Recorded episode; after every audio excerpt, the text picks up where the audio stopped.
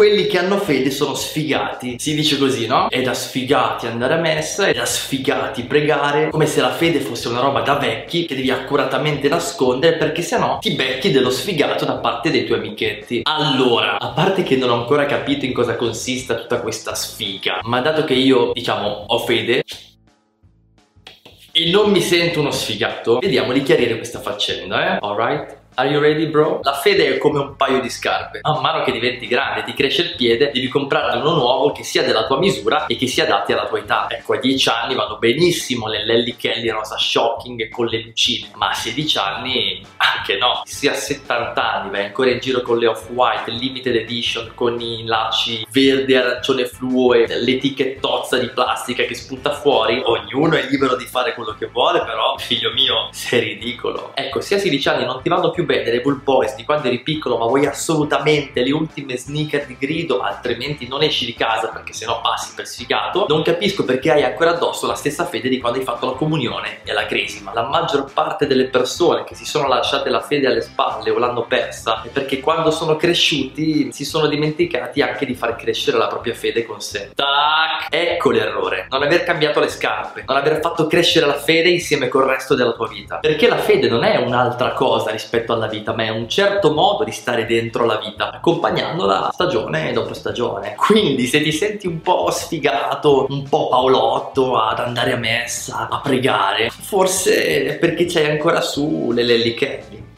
quali sono i motivi per cui vale la pena di avere una vita di fede bella? Perché dovresti cambiare idea se pensi che essere cristiano in fondo sia solo una fregatura con un sacco di rinunce annesse? Innanzitutto perché la fede ti mette in relazione con Dio, che è il senso della vita. Ma Dio esiste? Boh, non lo so, eh, se non vedo non credo. Allora basta essere onesti intellettualmente per ammettere che un Dio ci sia, che esista un principio primo da cui sia venuta fuori tutta la realtà. Ma la domanda vera è questa, in che modo questo mi riguarda? Come posso entrare in contatto contatto con Dio, col principio della vita, col senso dell'esistenza. E da qui ci passiamo tutti, signori. Ci facciamo tutte le grandi domande della vita. Chi sono? Da dove vengo? Cosa c'è dopo la morte? Se non sai minimamente rispondere, eh, ti sei perso dei pezzi importanti. Anche perché uno non può essere felice se non ha queste risposte. Può essere contento, sì, allegro, sorridente, però la felicità è un'altra cosa perché ha a che fare col senso della vita. E se il senso ti sfugge, se Dio ti sfugge, è dura, eh? Il secondo secondo motivo è che la fede ti mette in contatto con la tua umanità, con la verità di te. Gesù Cristo era un uomo, era Dio che si è incarnato in un uomo, vero Dio, vero uomo, mm? e ha vissuto sulla terra insieme con gli altri uomini. Lavorava, andava a fare le passeggiate, di domenica andava a pescare, faceva la cacca, aveva degli amici, lottava per i suoi ideali, amava e faceva tutto in maniera straordinaria. Il caso di dirlo, viveva da Dio. La nostra fede, la fede nel Dio che si è fatto uomo, se noi lo seguiamo, diventiamo suoi discepoli, oggi si direbbe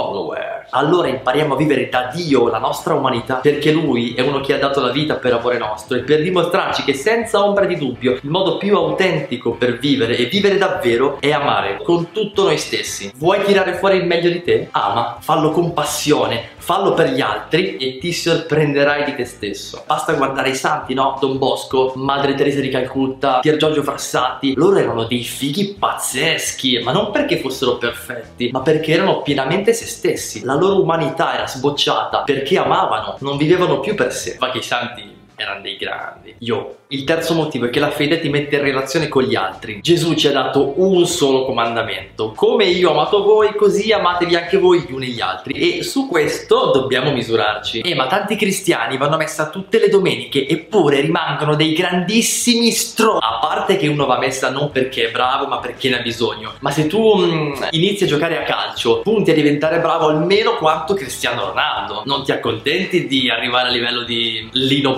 Banfi. E lo stesso vale anche nella fede e nell'amore. Non importa se tanti cristiani sono delle schiappe, perché il nostro modello, il nostro mito è Gesù. Noi puntiamo ad amare come lui. E poi la fede non è mai una cosa privata, ma è sempre personale. Cioè la vivi tu, ma in relazione con le persone che hanno fede come te. Che cos'è la Chiesa in fondo? È una rete di relazioni tra persone che si possono chiamare fratelli e sorelle e che sono chiamati a volersi bene come tali. Insomma, se hai fede, c'hai anche una compagnia di amici con cui godertela sta fede e dove sai che la regola fondamentalmente è una sola. Ci dobbiamo amare gli uni gli altri come Gesù ha amato ciascuno di noi. Poi vabbè, il Giuda di turno che ti sniccia all'improvviso ci sarà sempre, però Gesù amato pure lui. Infine la fede ti mette in relazione col mondo. Avere fede non significa essere fuori dal mondo. Gesù ha detto voi non siete del mondo ma siete nel mondo. Cioè ci siamo dentro fino in fondo, nel bene e nel male. Non so, Netflix, il coronavirus, i meme del funerale, whatever. Non è che avere fede significa tagliare i ponti con ciò che ci circonda perché quello che conta veramente è il paradiso. Anzi significa prendere tremendamente sul serio la vita perché qui su questo mondo si gioca la partita della vita eterna per te e pure per gli altri. Se Dio ha tanto amato il mondo da mandare suo figlio che si è pure sacrificato per amore del mondo, allora proprio la nostra fede ci spinge ad amare appassionatamente tutta la realtà e a fare del nostro meglio per renderlo un posto migliore per tutti. Altro che fuori dal mondo. Let's get it. Insomma, se ancora credi che avere fede sia da sfigati, prova a guardarti i piedi e vedi se magari c'hai ancora addosso la stessa fede di quando eri bambino. Detto ciò, uno può avere mille motivi per cui non credere e il percorso di ciascuno va rispettato. Però, senza fede, ora non dico che sei tu quello sfigato, ma non sai quello che ti perdi. Detto in termini teologici, la vita è molto più figa con la fede. Insomma, viva la fede! La fede, eh,